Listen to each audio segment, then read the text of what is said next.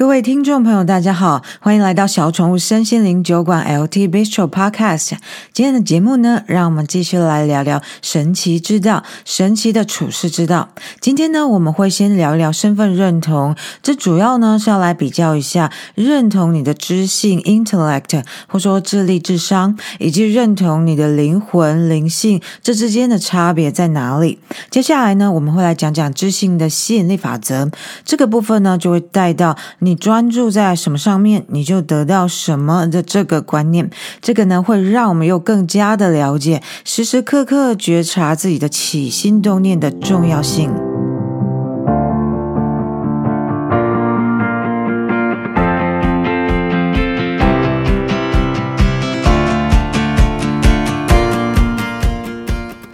那我们来说说身份认同这件事，因为《神奇之道》这本书啊，大致上你可以说它是在比较神奇之道和理性之道的差异，跟对我们为人处事会有的影响。所以呢，今天我们在讲认同这件事情的时候，就让我们把焦点放在认同灵魂和认同知性的这两个观念差别。我们人类，因为在地球上，我们能够感知的物质实相里面，我们认为自己是最高等的生物嘛，最有智能、最高智慧的生物在地球上。所以，人在认同自己人类身份的时候，还有在认同自己个人身份的时候，最一开始跟最主要的呢，就是会和我们的知性 （intellect） 或者是说智力啊或智商去认同。而且呢，因为我们有高智慧，我们会应用我们的聪明才智去推里、去计划未来，所以我们和动物不一样。而且为了要强调我们和地球上其他的生物不一样，和地球上其他的动物不一样，我们呢不但是特别会去聚焦在认同我们的知性，而且还会尽量去把知性以外的人性成分给忽略，或是甚至把它丢在一边。因为呢，知性以外的人性成分很多会。看起来和动物的一些天性很类似，这样子的话就显示不出我们人类的特殊性啊。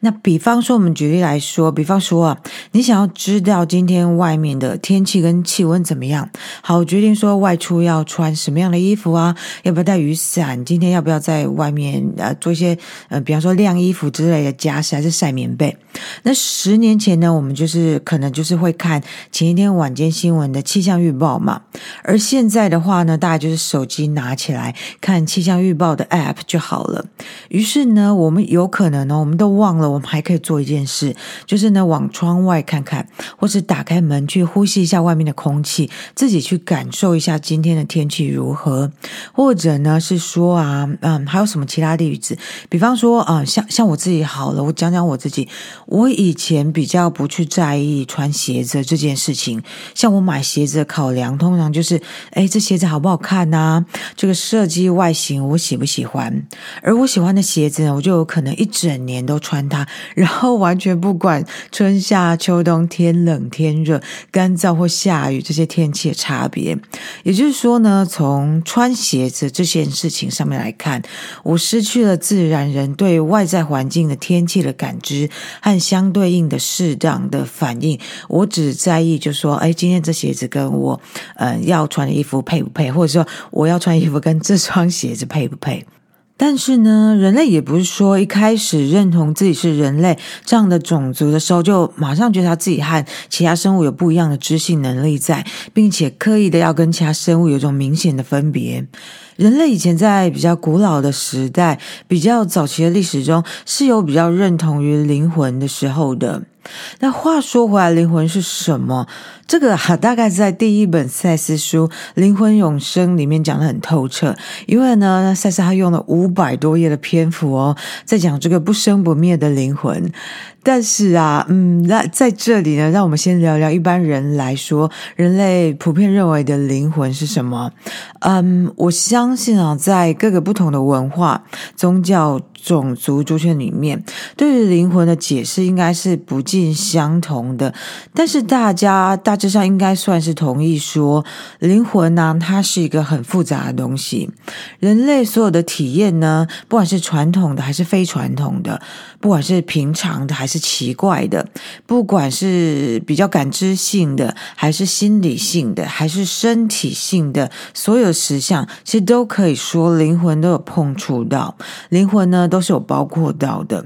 所以说呢，早期的人类呢是比较认同他的灵魂，而没有那么专注的在认同于他的知性。这样子的话，其实对于实相的认知是会有一种比较有弹性、比较扩展、比较开放式的接受度。比方说呢，在古代那个还是很相信萨满巫师啊、祭司或是女巫跟法师的年代，人类呢是比较普遍相信超感官能力。通灵和神奇力量的。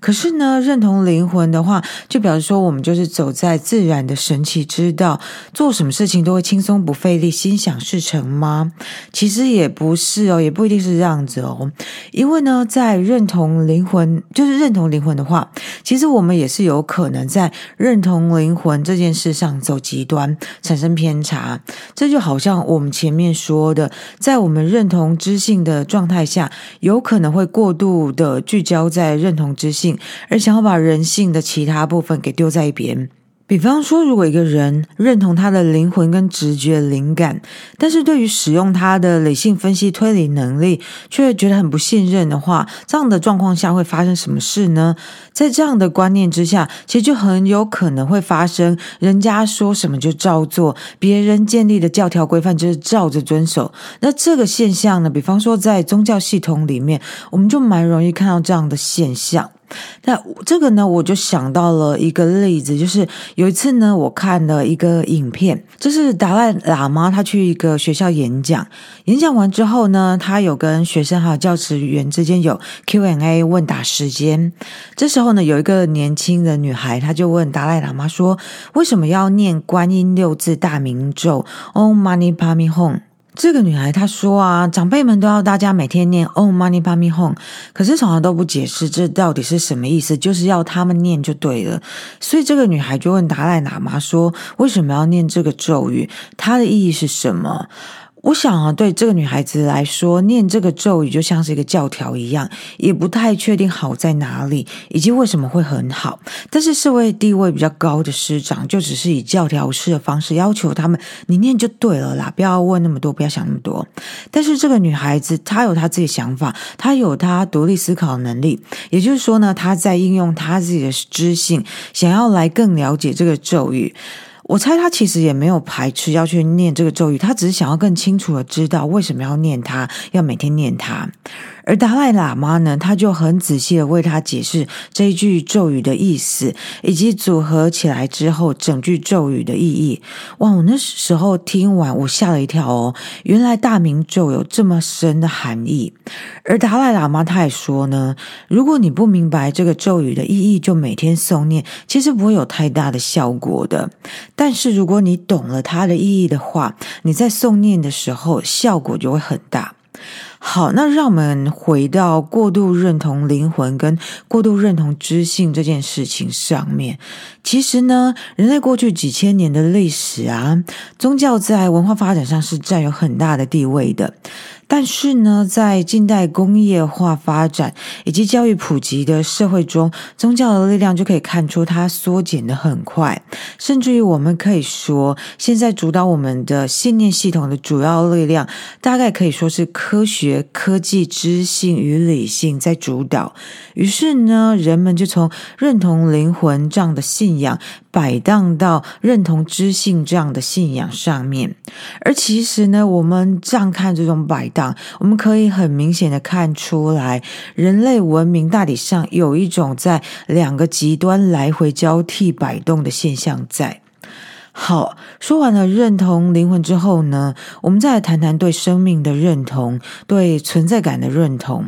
让我们先预告一下，在下一集第六十七集的节目里，我们会谈到生产线时间和自然的时间，以及生命的价值这些主题。那在这边呢，先让我预告一下其中一个观念。他说啊，我们生命里的每一个片刻，每一分每一秒，不论我们做什么或不做什么，它都是有它的价值的。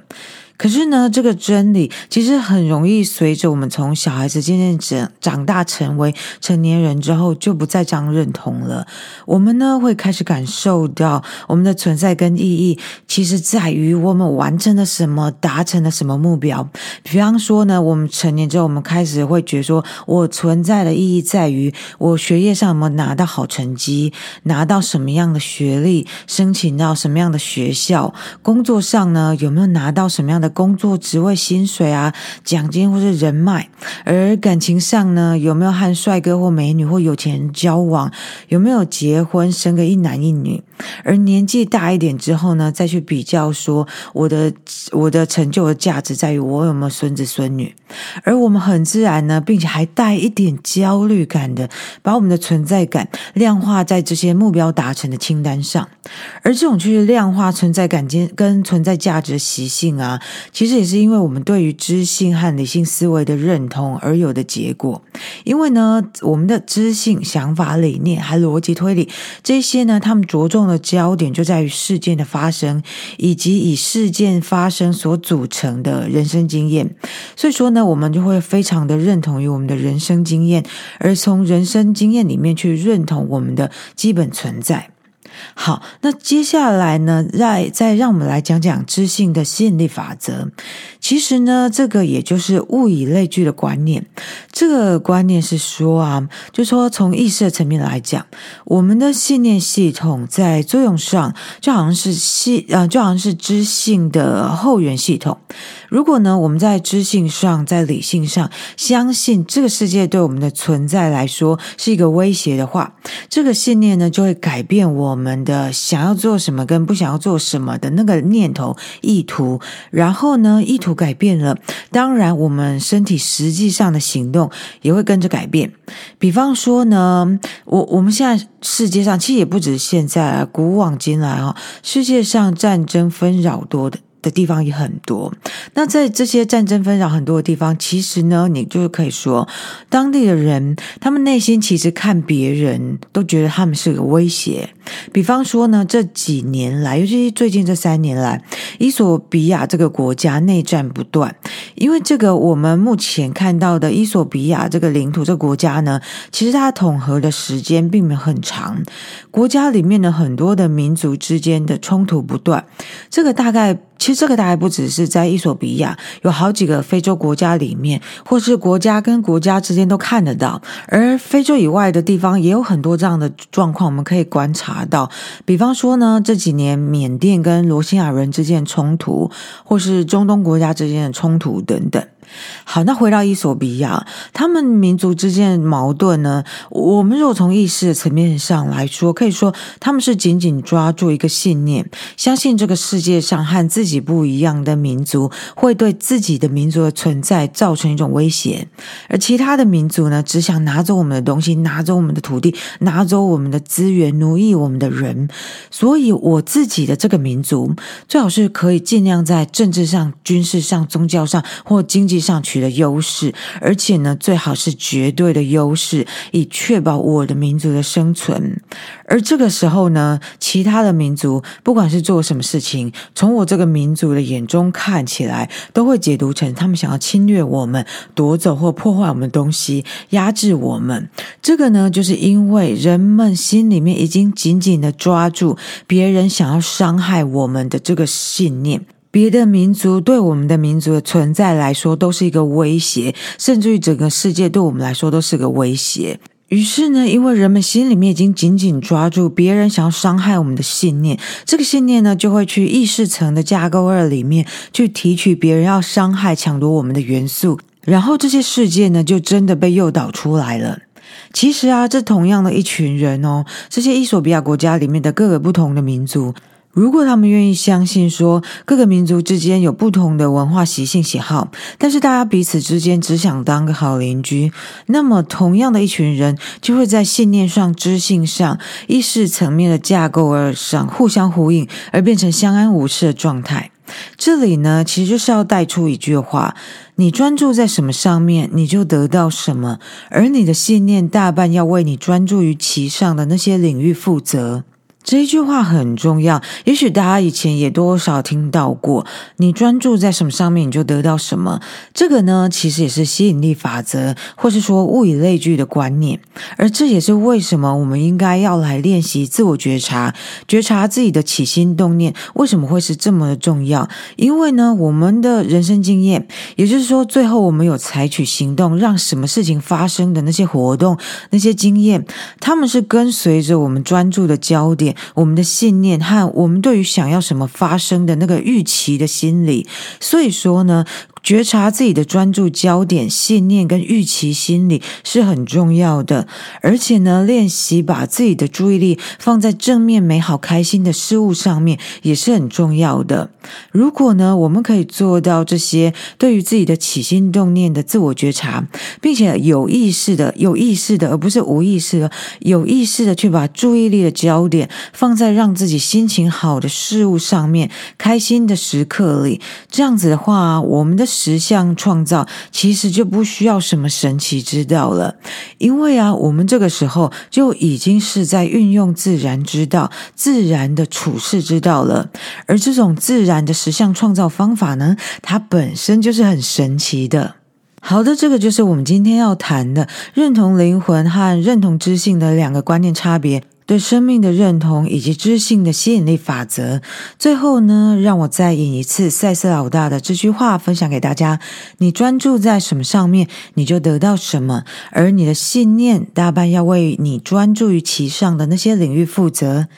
好的，感谢大家今天的收听，也请你们订阅、追踪、关注我的小宠物身心灵酒馆 LT Big Show Podcast，到脸书粉丝页赛斯盐酥鸡留言给我，分享你对小宠物 Podcast 节目的感想、疑问或心情，或是到小宠物的网站 LTBistro.com 来逛逛。也请大家继续听我在这里说出赛斯和新时代身心灵成长话题，让我们共同在灵性中有所成长，让我们的生活一点一滴越来越美好。好，下回见。